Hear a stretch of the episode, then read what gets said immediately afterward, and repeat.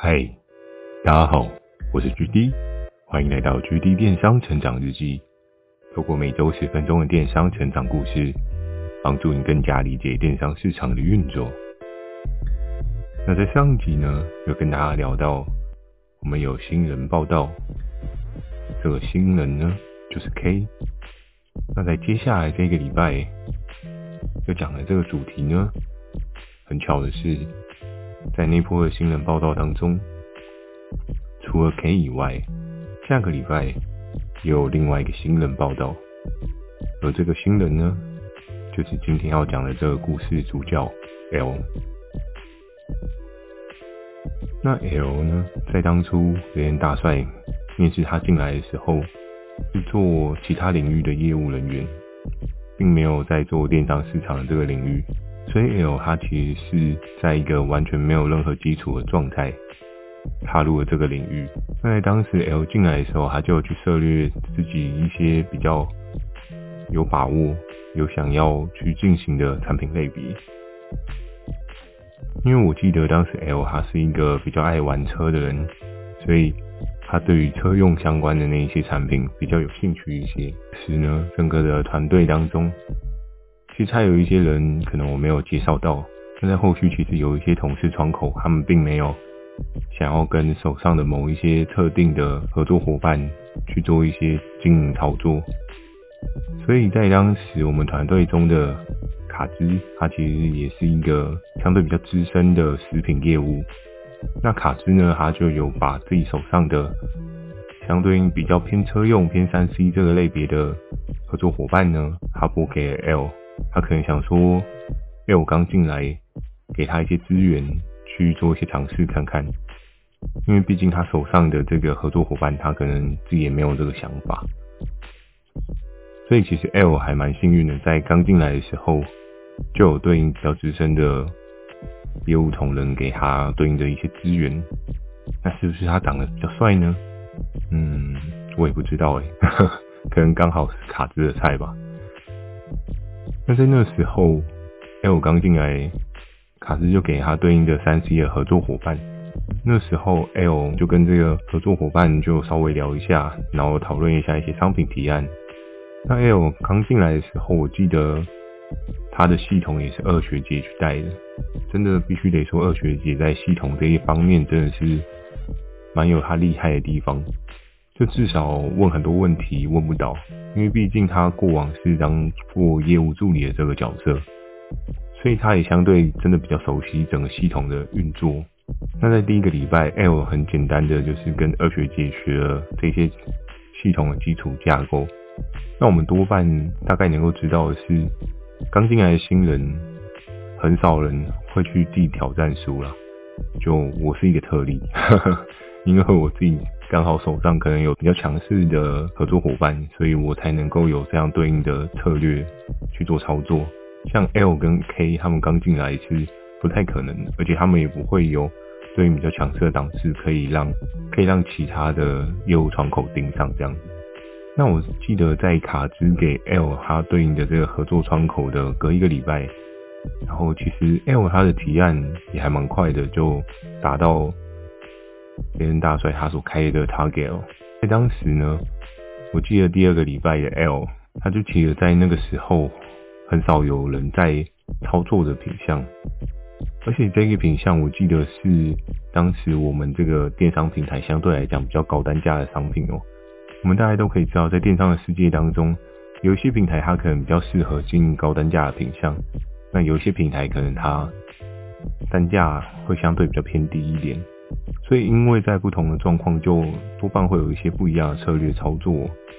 所以在当时呢，L 跟他的这个合作伙伴呢，去讨论，然后去合作提的这个品项。当初他提出来的时候，别人大帅就问他说：“你认真吗？”然后他说：“哦，对啊，反正合作伙伴他提了，就试试看嘛。”那这个商品的单价是多少呢？我们一起来猜一下哦。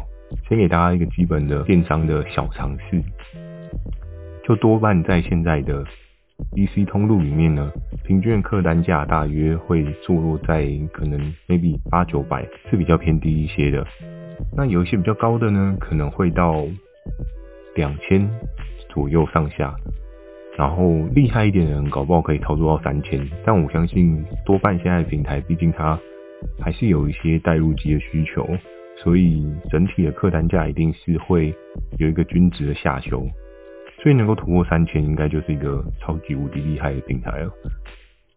因为其实以现在的人，因为其实以现在人均消费水准来讲的话，每笔订单可以高过这个数字，其实就还蛮厉害。你要想想，二十五 K 的三 K 其实是占了蛮大的 percentage 哦。在当时，L 他提的这个品项到底是多少客单呢？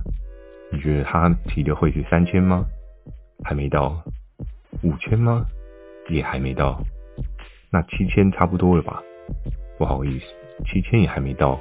那 L 他到底报的这个产品是多少钱呢？L 他第一支产品就直接报了一支一万两千块的产品，在当时呢，其实所有的人都不太看好这一件事情，都会想说：天哪，你做一个一万多块的产品，你认真真的会有这个市场吗？的话，那时候我们对应的平台客单价大约是坐落在可能那笔。一千七、一千八吧，因为有一些比较特别的方案，所以可以有稍微比较高一些的水准。L 他报了一个一万两千块的产品，那我相信大家一定会很好奇，说，哦，一万两千块的这个产品是什么？因为多半讲到一万两千块左右的产品，你可能会想到的是笔电。又或者是你可能会想到的是一些高阶的手机，当时可能比如说像 HTC 啊，或者是神送啊之类的，他们可能就会有这些高阶的商品规格跟定价策略。所以大家不外乎一定会想到的是笔电或者是手机，又或者是什么？嗯，还真是想不到了。所以那时候 L 他提的是手机或笔电吗？也都不是。那他提的到底是什么？L 在当时提了一个东西叫做电动滑板车。诶，讲到这个是不是大家稍微有印象呢？在这几年，其实电动滑板车这一个产业类别其实还算蛮蓬勃发展。尤其除了滑板车以外，还有电动脚踏车。我还记得有一次我在路上骑摩托车的时候，可能将近快要晚上十一二点吧，然后就看到。旁边有一个人很酷的骑着电动滑板车，因为它也跟摩托车不太一样嘛，它其实有点像是脚踏车的存在，所以它穿越道路的那个技巧跟顺畅性会比我们高的很多。然后，但那时候我就想说，诶、欸，但这个电动滑板车很酷哦，它直接就在路上这样，嗯飙过去了。我想，哇，这速度也太快了吧，感觉骑脚踏车可能也追不到这个速度。那在当时，L 他所卖的这个电动滑板车，并非是我们现在可能大家比较知道的，就是有两个把手那种电动滑板车哦，但它是没有任何把手的。大家可能会比较有印象是小米那个，就是有点像是一个倒过来的 T 字形，就是下面有两个轮胎，然后中间就可能在你的大腿内侧会有一个有点像可以坐，又好像没办法坐的那个辅助器。讲到这边，应该大家或多或少都会有一些印象。那如果你真的还想不出来是什么样的产品，没关系，你就打小米电动车，或许你就可以找得到我讲的这个倒 T 字型的电动车。L 他卖的这个产品，它是没有凸出来的那一根，它就是两个轮胎一个平板这样子。然后在所有人都不看好的状况之下，L 他的想法也想说，没关系啊，反正提就提嘛，有提有机会。没提，那当然就市场上的状况是怎么样，你也不知道。那时候非常有趣的是，L 提的第一个礼拜，当然是完全没有开盘，因为大家都想说，拜托这么高的单价，到底是谁要买？这么高的单价，我都可以买一台手机了，或是我可以买一台比较一般的文书机。多半的人应该会想要用同样的钱去买文书机，或是好一点的手机。可是，在下个礼拜呢，这件事情有一些微妙的变化。在下个礼拜的礼拜一、礼拜二，就大家通常都会 review 一下产品的状况。然后非常有趣的是，诶，下礼拜我们就看到，诶，这一个电动车既然有两万块的营收了，两万块的营收的话，代表它是卖几台呢？卖两台。诶，哦，原来这个市场是有人有需要的哦。雷恩大帅就有跟 L 说，哦，不错哦，你那个很贵的，竟然有人买诶，没有想到我们这边也有这么高单价的客族群。然后 L 他是也没有多说什么，他就说，哦，没有啦，可能也是刚好运气好塞到吧。然后非常有趣的是，在更下一个礼拜的时候，奇妙的事情发生了，让大家猜一猜这个产品，它这一个礼拜的销售额是多少？既然上个礼拜都两万了，那这个礼拜应该三万，还是应该五万？嗯，感觉都蛮有可能的啊，三万到五万差不多吧？有这么多人需要这种产品吗？那接下来就告诉大家下个礼拜这个答案，答案揭晓。下个礼拜这一档的营业额是二十万。哇哦，天哪！在过往的整个故事架构当中，有跟大家提到，如果一个礼拜这个销售额可以突破十万，对当时的我们来讲的话，就是一个很强的大档。更何况，他在下个礼拜的第一、第二天。他就已经跑到了二十万。我们整个的销售周期呢，是以一个礼拜为一个档次，所以他在下一个销售周期的第二天就已经有二十万的水准。哇，那时候我跟艾斯我们两个人看到想说，天哪，这个东西有这么的猛，而且重点是这个东西门槛相对很高，你要找到对应的人来做，还不是这么容易呢。因为在三 C 这个类别，你可能要有一点 sense。你也才能够做到这个价格，做到这样子的状况。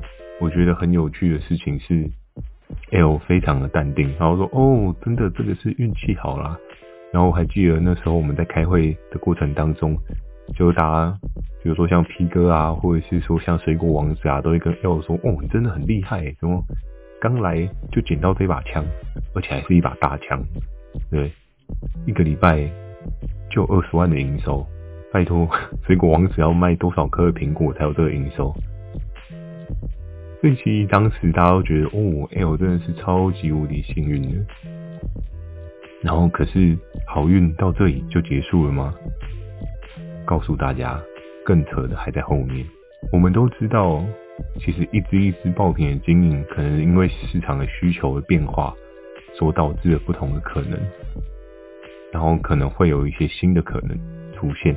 L 他操作的这个品相，他是说他其实并没有什么特别操作，只是合作伙伴提给他，他就提而已，真的是一个非常单纯直线条的策略。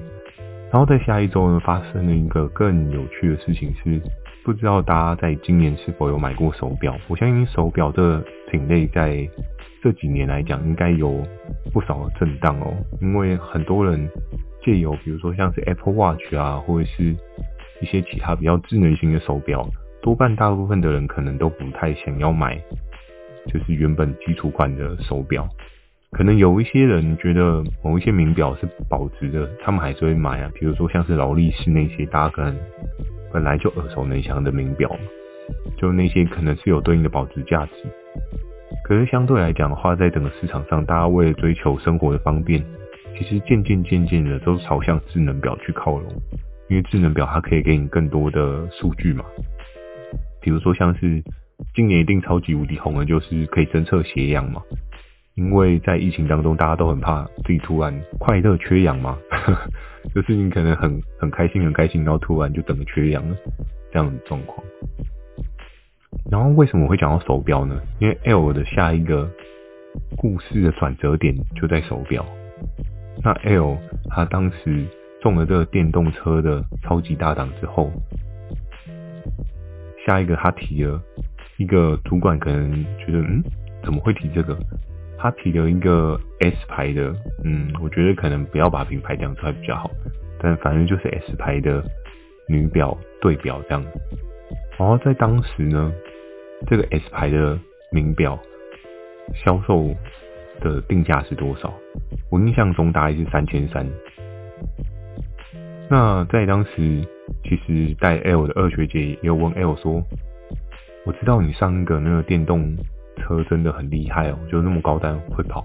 可是你可以跟我讲为什么你要提这个表吗？”然后因为那个定价是三千三嘛，所以其实它高过我刚刚讲的所谓的平均客单价还要高上至少零快要五十 percent 吧。那那时候二学姐就问他说：“嗯，那你提这个的原因是什么？”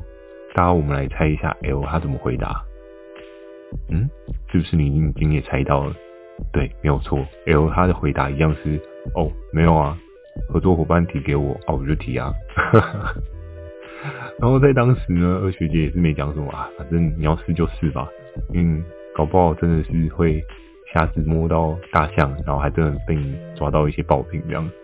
这支品相大家也没有什么特别去留意这样，大家比较大的注意都是停留在 L 它的那个电动车，因为大家都觉得很夸张，怎么会新人一来就踩到了这种超级无敌大档？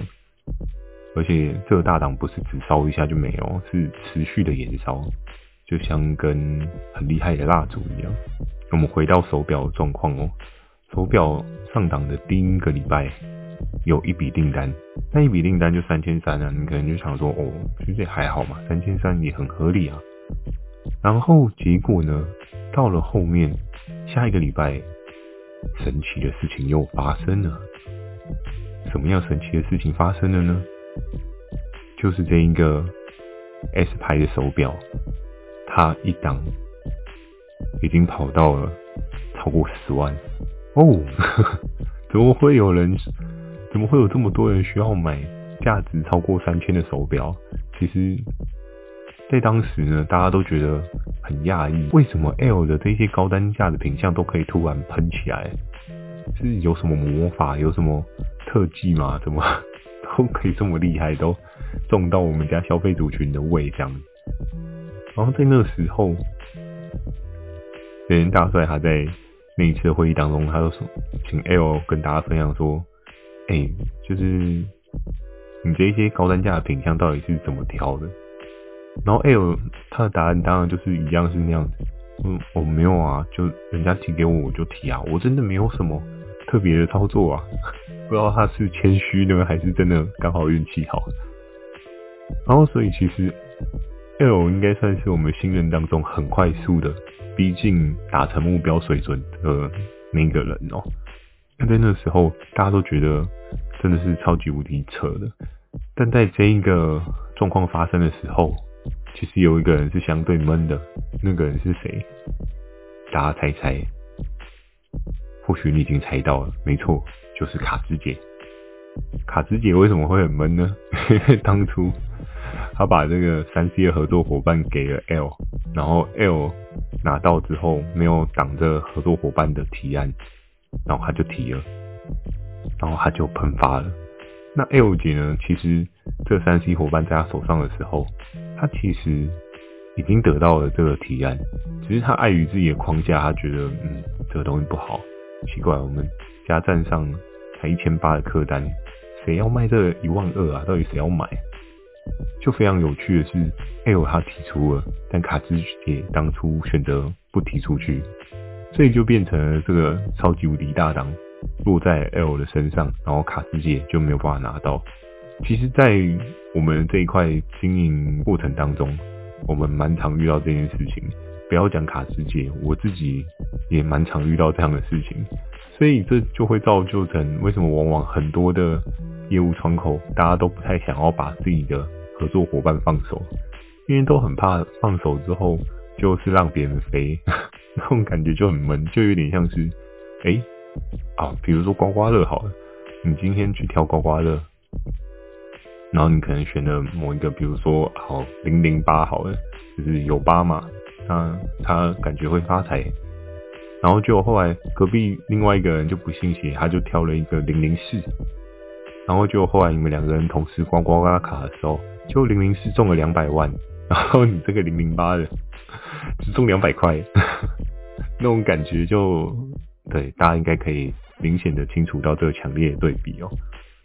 所以在当时呢，卡兹姐也是非常的闷，但闷也没有办法，这就是一个事实，你必须要接受嘛。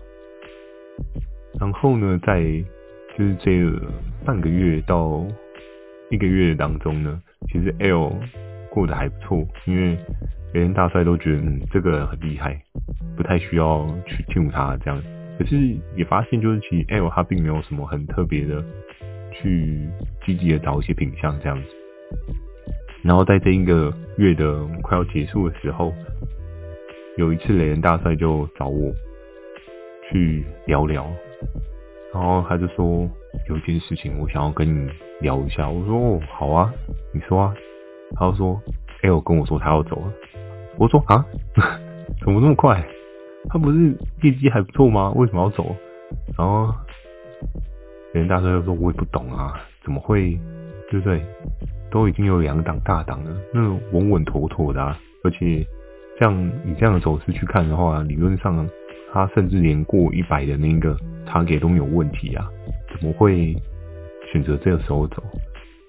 但我觉得有时候人生很难说啊，每个人要的目标跟他想要的工作状况都不太一样。或许尽管 L 他中了大档，中了乐透彩，还是他真的已经中了乐透，所以他不需要工作，呵，大家也都不知道。但是在那时候非常令人讶异的那那一天，连大帅跟我讲完之后，然后隔一天，L 就。跟大家说，哎、不好意思，拜拜，我要走喽，这样子。然后在当时，我们就觉得，嗯，好像好像一颗流星稍纵即逝，对不对？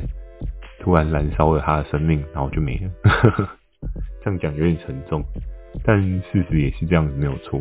然后在那时候，雷人大帅常跟我聊到，哎，他就说，嗯，这个人怎么会突然就走？我到现在其实还想不明白。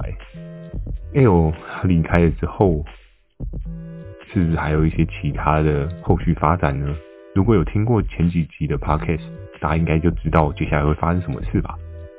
那接下来的事情呢？如果今天这一集跟大家讲，我觉得可能篇幅会太长，今天就讲到这喽，请大家期待下一集后续的发展。